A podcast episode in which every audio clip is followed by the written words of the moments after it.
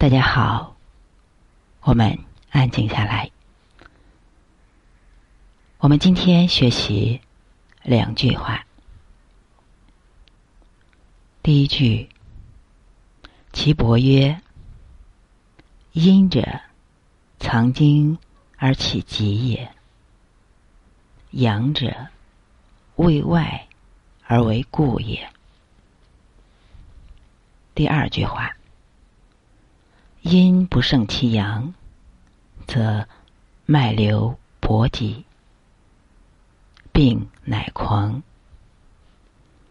阳不胜其阴，则五脏气争，九窍不通。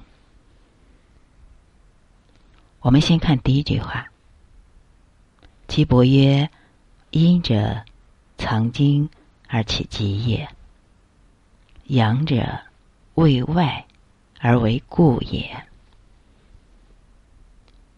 这一句话非常重要，这是在给阴阳下定义。我们最好要背下来：阴者藏精而起极也。这是关于阴的定义。阴第一个功能是藏精。就是收敛。什么叫阴？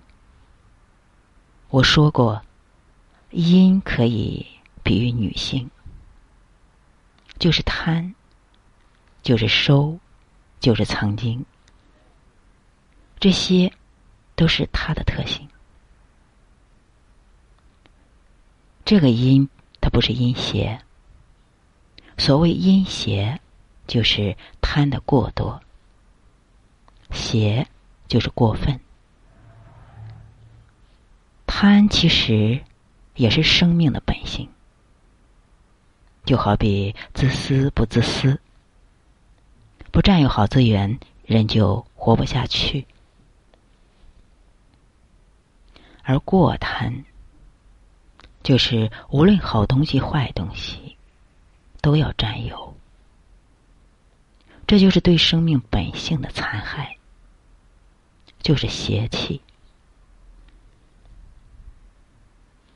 藏经是阴的第一个特性，第二个特性是起极也。你看“极”有两种读音，第一种读音是“气”，当读“气”的时候，它的意思是多次。第二种读音是“急”。当读“急”的时候，它的意思是急迫、极点、顶点之意。所以在此处应该读“急”，藏经而起急也，就是阴可以藏经，而且可以构架。生命的大厦，也就是通过不断的阴精的积累，生命可以逐渐壮大，并达到顶点。阴在生命中指的是精血，是生命重要的内涵。精血不足，就是阴不足。精血要是不足、稀薄的话，人就苍白，没有力气。阳者，为外而为固也。卫，就是保卫，所以阳气又称卫气，就是用来保卫生命、抵御外邪。而使生命得以坚固的东西，也就是说，阳气是它的第一职责是护卫体表，第二职责有固摄全身气血的功能。前面说过，通天下一气耳。所以，关于阴阳的表述，只是因为不同的作用而产生分别，从来都是万物负阴而抱阳。就像贝壳原本是一体，勉强按着形态分了阴阳，在身体上后背为阳，后背。最怕受寒，所以用太阳膀胱精气来保卫生命。前胸是阴，指五脏精血足，则可以长养生命。换句话说，就是兼顾我们生命、保卫我们生命的是阳，营养我们生命。浇灌我们生命的是阴，我们的生命既需要生长，也需要保护，二者缺一不可。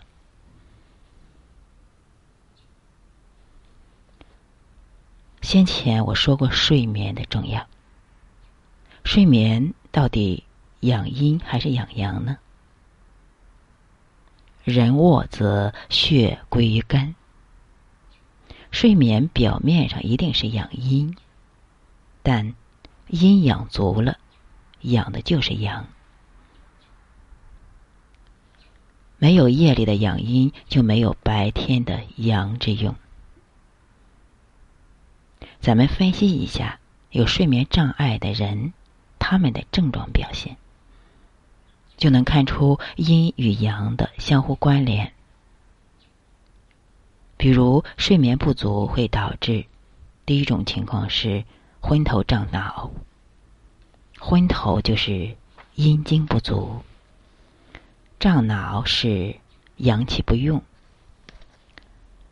第二种情况，睡眠不足，我们的注意力不能集中，记忆力明显的减退。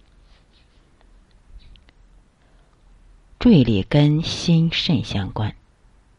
记忆力跟脾心相关，心脾肾阴精不足，则阳气也不能入脑。第三种情况，睡眠不足，情绪易烦躁不安，易发脾气。烦是虚火扰头，躁是。肾精虚亏，失眠会伤肝血。肝肾同源，肝肾亏虚，则拽不住虚火，情绪就会出问题。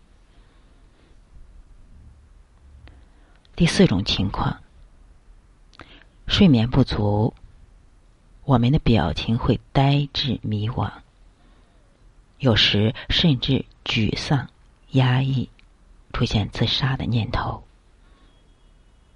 这是阴阳俱虚的象。生命开始飘忽不定，个别人还会出现幻觉，比如听到别人在和他说话，看见奇怪的东西等等。有一种对付犯人的做法是。不让人睡觉，因为不让人睡觉是最有效的掠夺人体阴阳的方法，所以也是最快的扼杀生命的方法。中医说阴阳互根，就是阴是阳的根，阳是阴的根，哪一个都不可以少。少，孤阴不长。如果是纯阴，这个东西就凝聚致死，也不可能生长。独阳不生。如果是纯阳，就总是在宣散，也无法成形。所以这个世上没有纯阴纯阳，即便有，我们肉眼。也难看见，比如说，神仙是纯阳，鬼是纯阴，我们都看不见吧？而我们人呢，恰恰是阴阳互根之体。阴阳一旦缺失，或者是打破内在的平衡，人就会向内向外去寻找。向内就要自我修复，而向外寻找的结果之一，就是男女情感或婚姻。非常有趣的是，儒释道三家对女人的态度各有不同。先说佛家，佛家认为女性是修行的大魔障，所以他以禁欲为要点。禁欲的动机通常有两个。第一是人生痛苦，爱欲便是其中最苦，所以禁欲可以让人不受爱欲之苦，惹不起，可以躲得起。二是自我禁欲可以比世俗生活获得更有智慧、更快乐、更有力量的生命。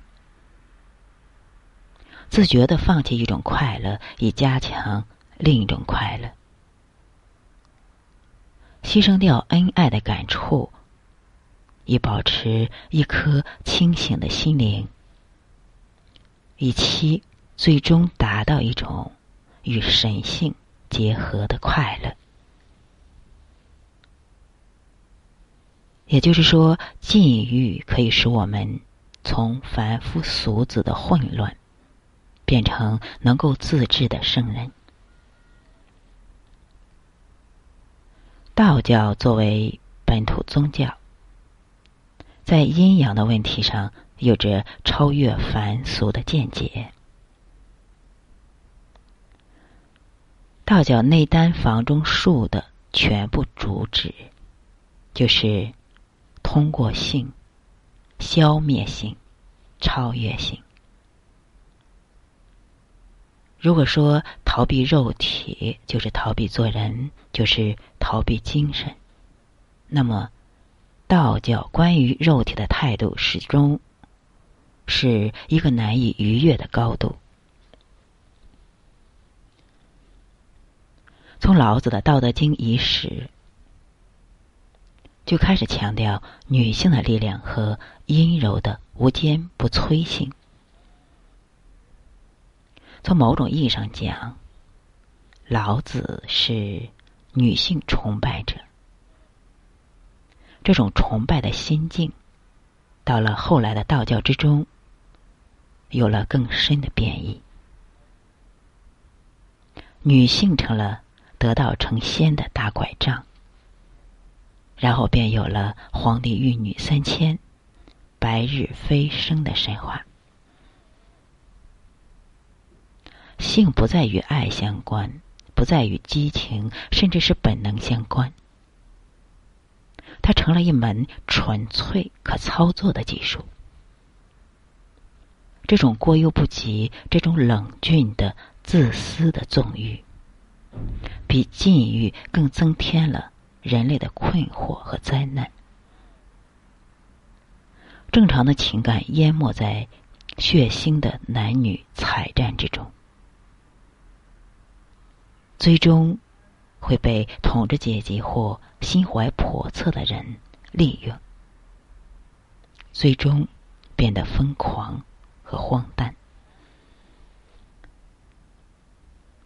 总之，道教认为女性是大拐杖，要想修炼成，必须靠女子阴性的力量，所以道教曾有双修的说法。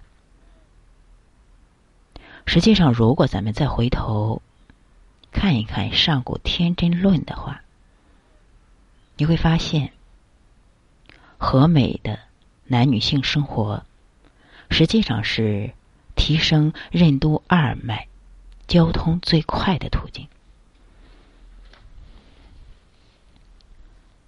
但如果运用不当，也会造成对人性的伤害。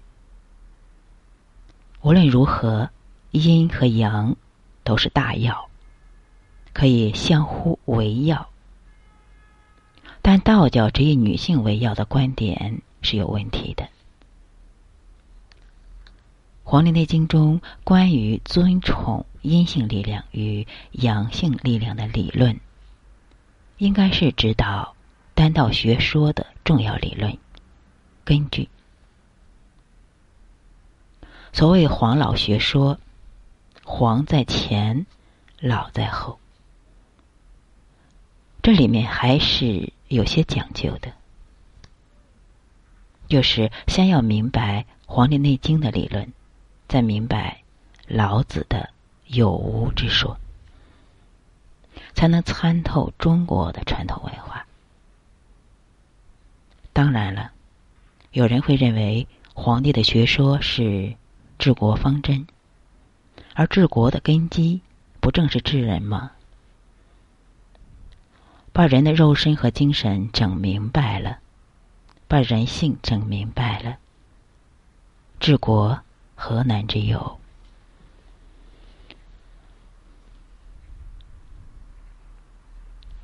如何才能选择一个恰当的方式，使我们的精神与肉体？都趋于稳定。如何求得一种人性的成熟与圆满？于是，一种仁爱的学说更源远流长。比如，儒家对婚姻的态度。首先，儒家是推崇婚姻的。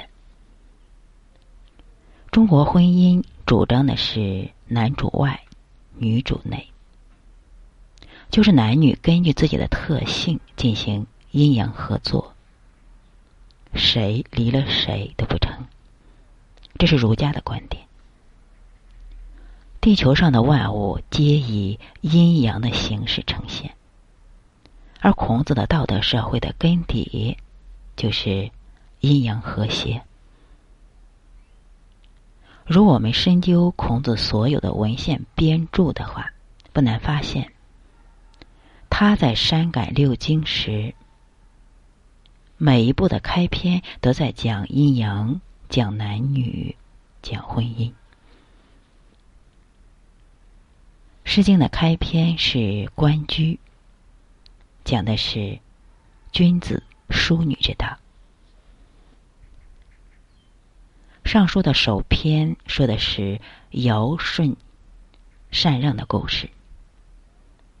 尧为了试探舜的才干，先把两个女儿嫁给他。能齐家者，方能治国平天下。故《尚书》开篇是讲的齐家之道。以礼，则是是冠礼第一，是婚礼第二，是相见礼第三。相饮酒礼第四，一切礼不过是生命发展阶段阴阳气血的外化。因此，以礼讲的是人际相处之道。是冠礼是冠军的冠，是婚礼是黄昏的昏。士相见礼，前面这个士就是那个战士的士，大家了解一下就可以了。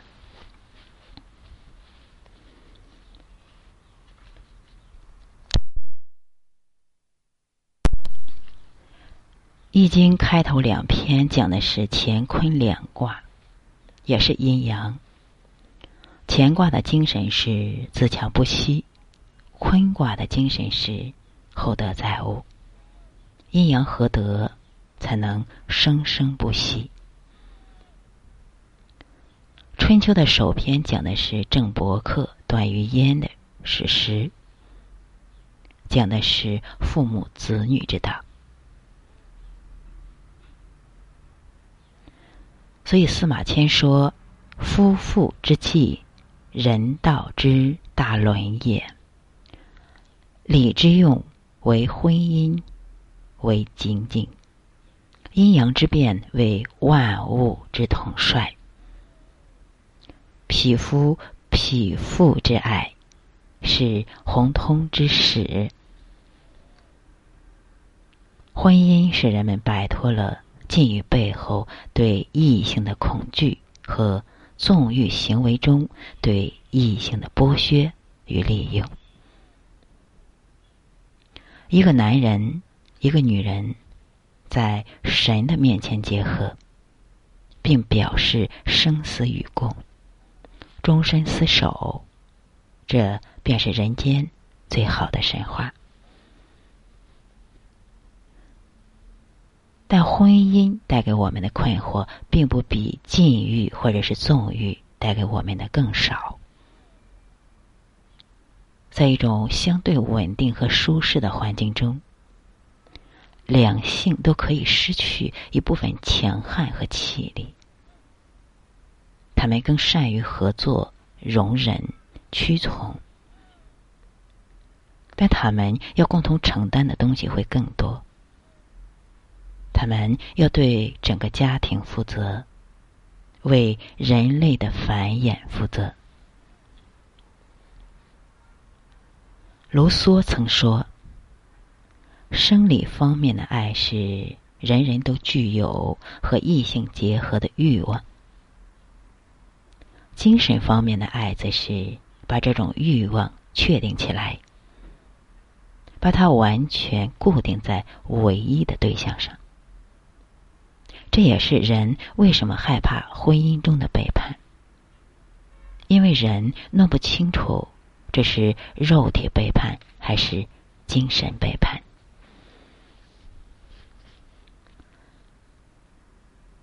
因为婚姻的意义正在于，它所带来的情欲节制，使失去控制的自由归顺于职责。如果说肉身细胞的无序就是癌的话，那么人类也害怕生活失去理性而无序，因为人作为高级动物，总在求高级和圆满。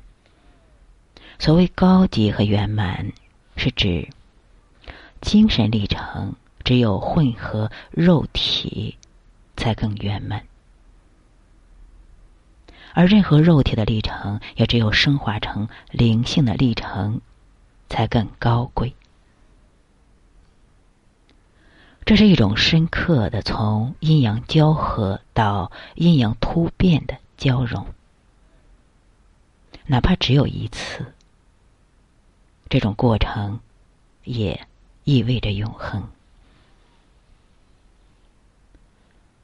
我们再看下一句话：“阴不胜其阳，则脉流搏急，病乃狂；阳不胜其阴，则五脏气争，九窍不通。”上一句话我们讲阴主内守，阳主户外。这一句“阴不胜其阳”。什么叫不胜？不胜就是压不住。阴主收，收敛之气不足，就缺少攫取精华的能力。精不足，就无法制衡阳气，也就是拽不住阳气。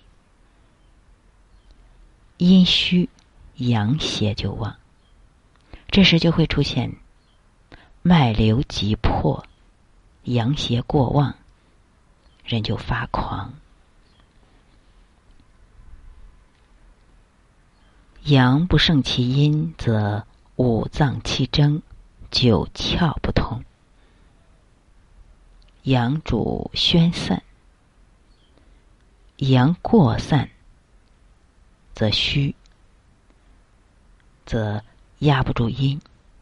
阴邪就过盛，五脏就会气乱交争。窍作为五脏的外显，九窍就会堵塞不通。中医是不主张打开身体的，生命本来是闭合自足的，但开了窍以后，就不再是封闭的了。九窍通五脏，如果我们呼吸正常。听和说也正常，大小便也正常，五脏就没问题。如果有人耳朵聋了、眼睛瞎了、嘴巴没滋味了、鼻子也不能闻味儿了，五脏就出大问题了。